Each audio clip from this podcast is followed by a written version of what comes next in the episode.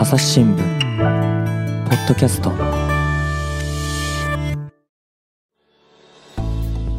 朝日新聞の神田大輔です。今回はですね、ベトナムはハノイにいます曽浩介記者と回線つないでいます。曽さん、よろしくお願いします。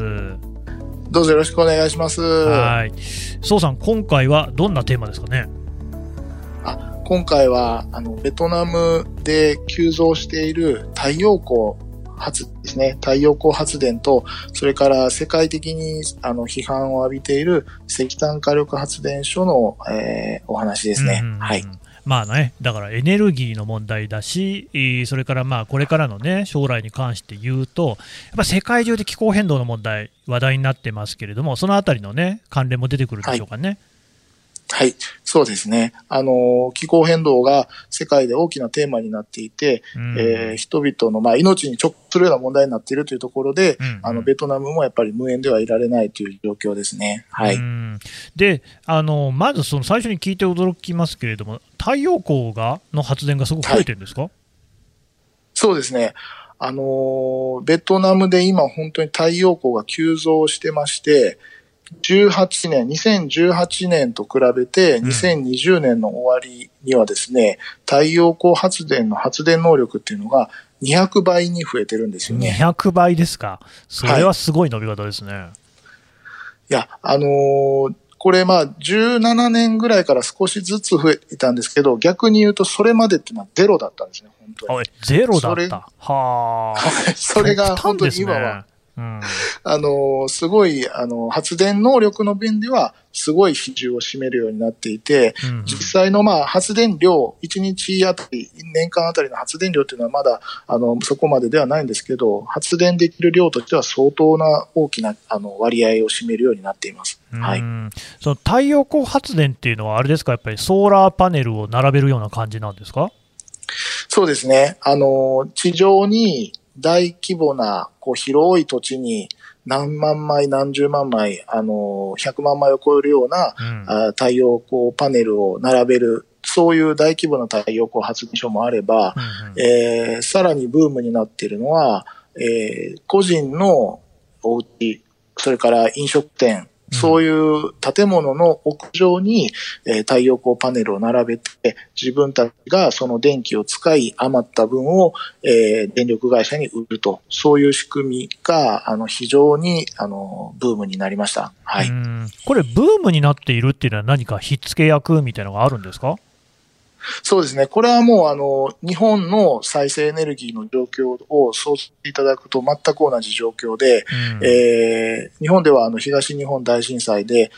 福島の原発事故の後ですね、太陽光発電なんかが急増しましたけども、あれは固定価格買取制度という、その電力会社が一定の価格で、再生エネルギーを買い取るっていうシステムだったんですよね。で、それがベトナムでも2017年の6月から導入されて、去年の暮れまで、2020年の12月まで続いていたと。それに対していろんな人が、個人だったり小さな投資家なんかがですね、殺到して。いろんなところでもう本当に自然発生的にというか、ある意味無計画なんですけど、どんどんできたっていう、そういう背景があります。なるほどね。で、そういうその太陽光発電のパネルみたいなのって、これどこが作ってるものなんですかね。太陽光のパネルはですね、今中国製がほとんどなんですよね。あ、そうですか。はい。世界的なシェアでは中国がものすごい割合になっているので、ベトナムもやっぱり中国製のパネルというのが中国です。だから中国とベトナムの中っていうとなかなか複雑なものがあるんですけれども、これに関しては中国製の、ちなみにどこのメーカーとかっていうのは分かってるんですか？メーカー名がちょっと私手元にないんですけども、いくつかの社で作ってるんだと思いますね。そうですか。じゃあやっぱそこら辺は中国の勢いが強い、日本とかあとあれですか、欧米なんかも遅れを取っているような状況なんですか？そうですね。太陽光パネルの販売に関してはもう中国が本当に一本、なんていうか独り勝ち状態というふうにしてますね。はい。でもじゃあ太陽光以外の再エネなんかもあるんですかね。実際今次に注目されているのは風力発電ですね。はい、風力ね。これはあれですか、やっぱり中国なんですか？これは、ですね、先ほど話した太陽光パネルの製造が中国で、まあそこが大きな割合を占めていると。ただ投資家に関しては、太陽光は例えば東南アジアの他の国がベトナムに投資に来たり、ベトナム国内の有力な会社が投資したりと、そういう流れが強かったんですね。で、風力に関しては欧米のその投資家が、かなり積極的に動いているという印象があります。なるほどね。じゃあもうそういう、はい、こっちの場合はヨーロッパが中心になってベトナムでどんどんこう数を多くしているってところなんですかね。はい、そうですね。日本企業はそれに対してちょっと遅れているような印象があるんですけども、聞いてるとですね、太陽光の投資っていうのはなかなか難しいと、そんなにインフラとして大きな規模にならなかったりとか、あとさっき申し上げたような固定価格買取制度もあるんだけども、実際に作っても、送電線、電気を送るシステムがされてなくて、作ったまんまになってたりするケースがかなりあるんですね。で、その場合に固定価格が設定されていても、電気が売れない状態になるとお金が入ってこないということになって、で、そういうのを嫌って日本の大手なんかはできないということがあり、今度風力に関してはやっぱりヨーロッパの方がノウハウが先行していて、こちらは海の上に風力の風車を浮かべたりっていう洋上風力なんかもあるんですけども、こういうものにヨーロッパが積極的にヨーロッパ側から投資が流れ込むっていう感じになってます。じゃあ風力発電に関して言うと、ヨーロッパの企業なんかが中国よりもむしろね、ベトナムでは勢いがあるっていう、そういうことなんですか？そうですね。投資をしようという動きはヨーロッパの企業からの動きがすごく強いですね。それから政府、ヨーロッパの例えばイギリスとかデンマークなんかがですね、大使館を中心にイギリスのビジネスマンたちを対象にセミナーを開いて、今風力がチャンスですよっていうようなことをやっていたりとか、それからデンマークももうずいぶん前からですね、ベトナム政府に対して脱石炭をやめて風力、再生エネルギーに転換しようという流れの中で、これをビジネスチャンスに作っていこうっていう、そういう動きがかなり強くなっているという印象です。そうするとね、さっきの太陽光発電が200倍に、ね、増えましたよと、2年ぐらいで増えましたよっていうところを見ても、もうベトナムとしては完全にこの再生可能エネルギーの方に舵を切ったぞと、こういう状況なんですか？それがなかなかそうとは素直に言えないところがベトナムの難しいところなんですよね、いつも。はい、そうですね。この中心になる電源っていうのを何にするのかというのがやっぱり問題なんですね。これまでは、石炭火力を中心に据えていたんですね。で、今まさに政府の方は2021年から30年までの10年間の新しい電源計画を作ろうとしているんですね。で、そこでその草案っていうのを、まだ草案段階のものを見ると、石炭火力っていうのは、なんていうんですかね、割合こそ微増になってるんですけれども、発電能力の中でですね、石炭だとか水力だとか再生エネルギー、いろんな種類がある中で、それぞれの電源からどれぐらいの電気を作れるようにするかっていう計画を見たときに、石炭火力は割合は微増なんですけども、実際に電気を作る能力、量で見たときには、やっぱりまだまだ大幅に増えるっていう状況になってまして、石炭火力なしにはなかなか全体の電気を賄えないっていう状況があると、考えている節があるんですよね。やっぱりあれですね、そのベトナムっていうと、それこそね、コロナの影響なんかもあって、中国からサプライチェーンを移すであるとか、そうでなくても非常に今ね、その新興国といいますか、どんどんこの勢いを増して、工場なんかもどんどん増えてっていう、そういう国じゃないですか。そうすると当然、電気の消費量なんていうのも結構年々増えてるんじゃないかなって思うんですが、その辺はどうですか？はい、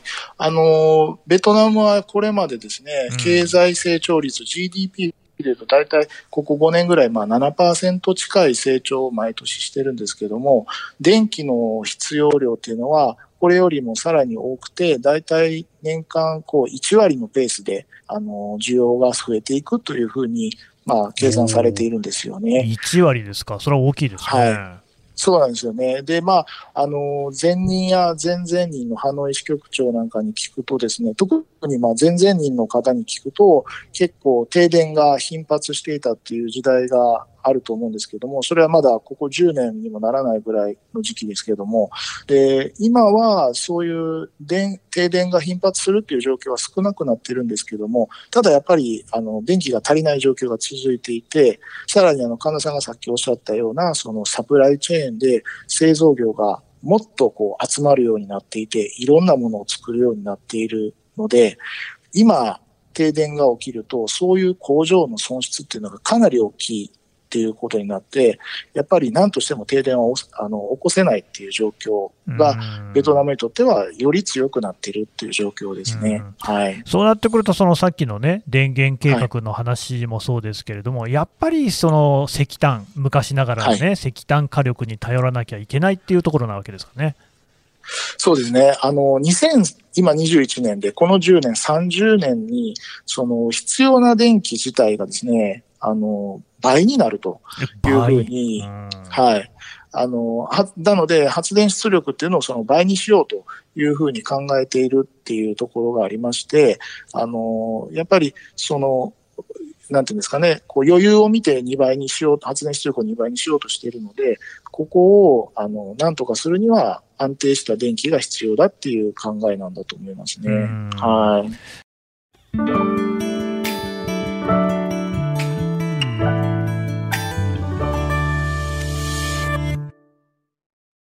朝日新聞ポッドキャストニュースの現場から、世界有数の海外取材網、国内外各地に根を張る記者たちが毎日あなたを現場に連れ出します。音声で予期せぬ話題との出会いを。朝日新聞ポッドキャストニュースの現場から。で、その石炭火力なんですけれども、これを手掛けているのはどこの国、どこの企業なんですかね。石炭火力の計画自体はいろいろあって、いろんな企業が、関わっているんですけども、今、世界で一番注目されているのは、ベトナム中部にある、ブンアン2という石炭火力発電所でして、これは、日本の企業なんかがですね、深く関わっている事業なんですね。私もそれ知ってて、ソウさんにね、そういうことをね、聞いたんですけど、ただその、文案2が注目されるっていうのは、どういう理由があるんですか？ここ数年で、脱石炭、気候変動に対する危機感が高まってですね、二酸化炭素の排出を抑えようという動きが急激に強まる中で、石炭火力発電所というのは一つその二酸化炭素の排出の、大きな原因と見られていて、批判が強くなってるんですよね。で、その石炭火力発電所の、象徴的な存在として、ブンアン2というのがあって、例えば、スウェーデンの環境活動家のグレタ・トゥンベリさんなんかが、日本の若者たちと一緒にですね、ツイッターに投稿した動画で、日本がこのブンアン2の事業から撤退するべきだというようなことを訴えていると。そういう意味で象徴的な、悪い意味での象徴的な存在になってしまっているという感じですね。だこれがね、日本っていうのは、大変ね、残念なことに、この石炭火力っていうのに、依存している、あるいはそれを輸出しているっていうことで、その環境の問題にね、詳しい人たちの間では、グレタ・トゥンベリさんなんかも含め、結構やっぱり厳しいね、視線にさらされてるんですよね。そうですね。これをやっぱりやめるべきだということで、再三いろんなアピールが出されていて、やっぱりそうですね、この批判の矢面に立たされているという状況ですね、今。うん、ただ、まあ、そのあれですよね、菅総理も、はい、こういうね、その CO2 の排出っていうのはもうなくしていきますよということを言っているし、はい、確かあれですよね、小泉進次郎さんが、まあ、環境大臣ですけれども、はい、こういうその石炭っていうのはやめていかなきゃいけないっていうことも言ってましたよね。はい、そうですね。去年の夏に、小泉進次郎さんが環境大臣として、日本政府が、海外の石炭火力プロジェクトに公的支援をする。この時の要件というのを、まあ、厳しくすると。それは、小泉さんが、まあ、見直しを訴えたというのがきっかけだったんですよね。うんうんうん、はい、ところが、文案2のプロジェクト、これって、だから、今まだやってる最中ってことですよね。そうですね。ただ、今申し上げたような、要件を厳しくするというものに関して、文案2については、まあ、当てはまらないということになったんですよね。で、これは、文案2がもう2009年ですかね、ベトナム側で、計画が決定したというところで、もう随分、10年以上前から動いているプロジェクトで、それから、日本とベトナム両政府の間で合意した案件として動いているプロジェクトなので、これには要件を厳しくするというところには当てはまらないというふうになっているということですね。はい。どうなんですか、実際にベトナム政府としては、こういう、はい、まあ、一つの板挟みですよね、つまり、はい、成長していくためには電気がたくさん必要だと、でそのためには、はい、まあ、安定した石炭火力っていうのは、ぜひつなげていきたいと、まあ、一方で、やっぱりね、グレタ・トゥンベリさんなんかのように、まあ、はい、環境問題に対する世界の視線っていうのは、非常に厳しくなっていくわけですよね。はい、で、はい、もう各国が競ってですね、うちは CO2 出しませんと言っている中で、はい、さてベトナムとして石炭やりますと大手を振って言っていいものやらって、このあたりの板挟みってベトナム政府の中ではどういうふうに処理されてるんでしょうか。はい、これはですね、なかなか表立っては出てこないんですけれども、ただ、政府との付き合いがあるような企業関係者だとか、いろんな方に話を聞いてると、まあ、ベトナムは今相当この件では困ってるんじゃないかなと思うんですよね。先申し上げた次の10年の電源計画っていうのは、2021年から30年までを対象にしたもので、本来であればもう21年の6月なので、出てないとおかしいっていう時期なんですけども、未だに出てないと。で、これがですね、もう出るみたいな話がいろいろ出ている中でまだ出ないっていう状況で、これを石炭火力だとか再生エネルギーをどうするかっていうのは非常に悩んでるんじゃないかと。で、まあ、もしかしたら、リスナーの皆さんなんかは意外に思われるかもしれないんですけど、ベトナムは国際世論にかなり敏感な国だっていうのが、こちらにいる人たちの、まあ、なんですか、定説というか、になっていてですね、かなり国際的な世論を気にしているという面があると。うん、一昨年だったと思うんですけれども、ベトナム・ハノイのですね、大気汚染の具合が、最悪だって、一時的に最悪だっていうふうに記録されたことがあるんですよね。うん、各国の大気汚染をモニタリングするようなサイトがあって、そこでハノイが世界最悪を記録したっていうのがあって、で、それに関してベトナム人なんかがかなりなんていうんですか、気にしていて、政府批判めいたようなムードができたっていうところがあって、大気汚染なんかにかなり敏感になっていると。その中で、石炭火力を大手振ってやりますとは言えないっていうのがあり、だけど必要で、かといって太陽光に頼るっていうのは、さっき申し上げたような出力抑制なんかの問題もあって、送電線がなくて電気が送れないという状態があって、まあこれをメインにもちろんできないというのがあり、っていうところでどうしようっていう感じなんじゃないかと思うんですよね。はい。でね、まあそうやって宋さんね、今の話を聞いてても思うんですが、はい、やっぱり世界的な流れとしてはですよ、はい、脱炭素っていう流れ、もう CO2 を排出しませんっていう流れはもう確定したものであって、はい、そこに先進国と途上国っていうのはもう関係なくなってくるとは思うんですよね。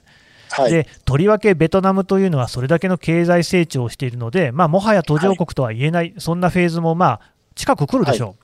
そこを考えると、はい、やっぱり文安2に関わっている、携わっている日本としては、むしろね、はい、まあ、このプロジェクトもそろそろ手締まいにしましょうかっていうような提案をして、ベトナムを導くなんていうような動きにはならなさそうですか？そうですね、そこはなかなか難しいところですよね。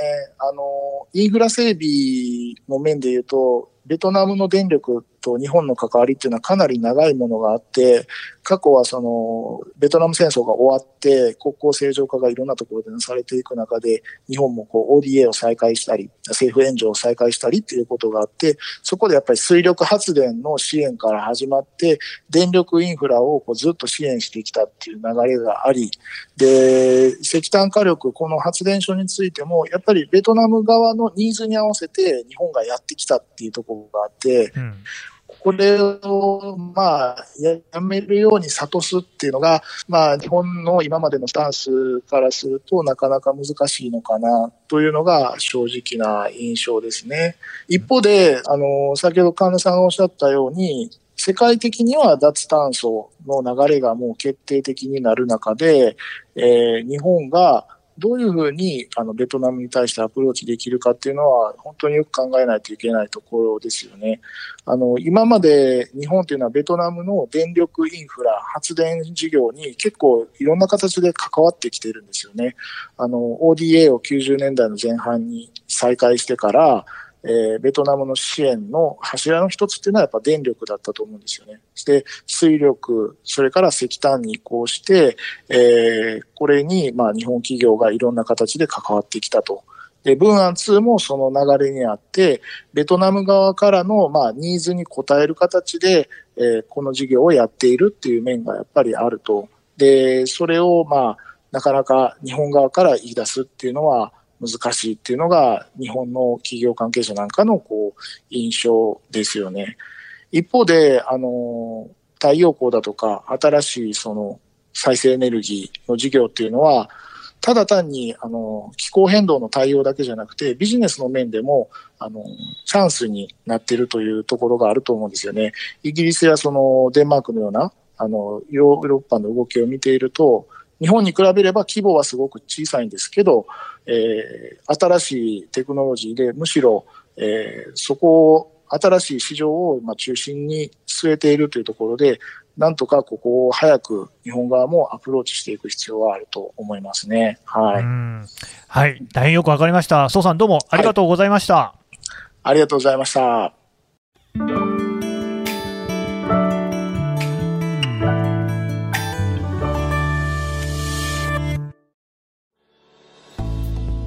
はい、ハノイ支局長蘇康介記者のお話を聞いてきました。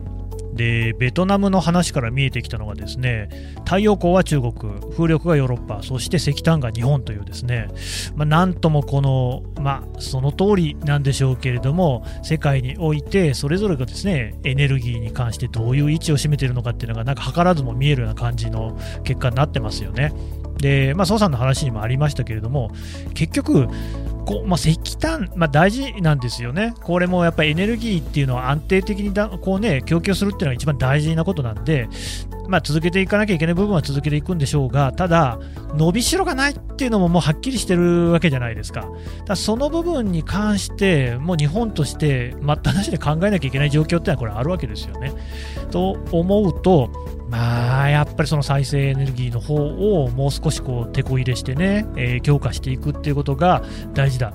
大事だって分かってるから菅さんも2050年までに実質ゼロにしますよと、温室効果ガスの排出ですねっていうようなことも言っているっていうことなんでしょうから、むしろこのベトナムのケースを日本のモデルにするぐらいの気持ちで取り組んでもらうと、みんなにとってハッピーな世の中になっていくのかなというような、そんな印象を受けました。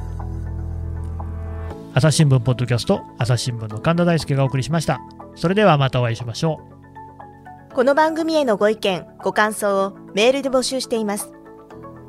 podcast@asahi.com、podcast@asahi.com までメールでお寄せください。ツイッターでも番組情報を随時紹介しています。@朝日ポッドキャスト。朝日新聞ポッドキャストで検索してみてください。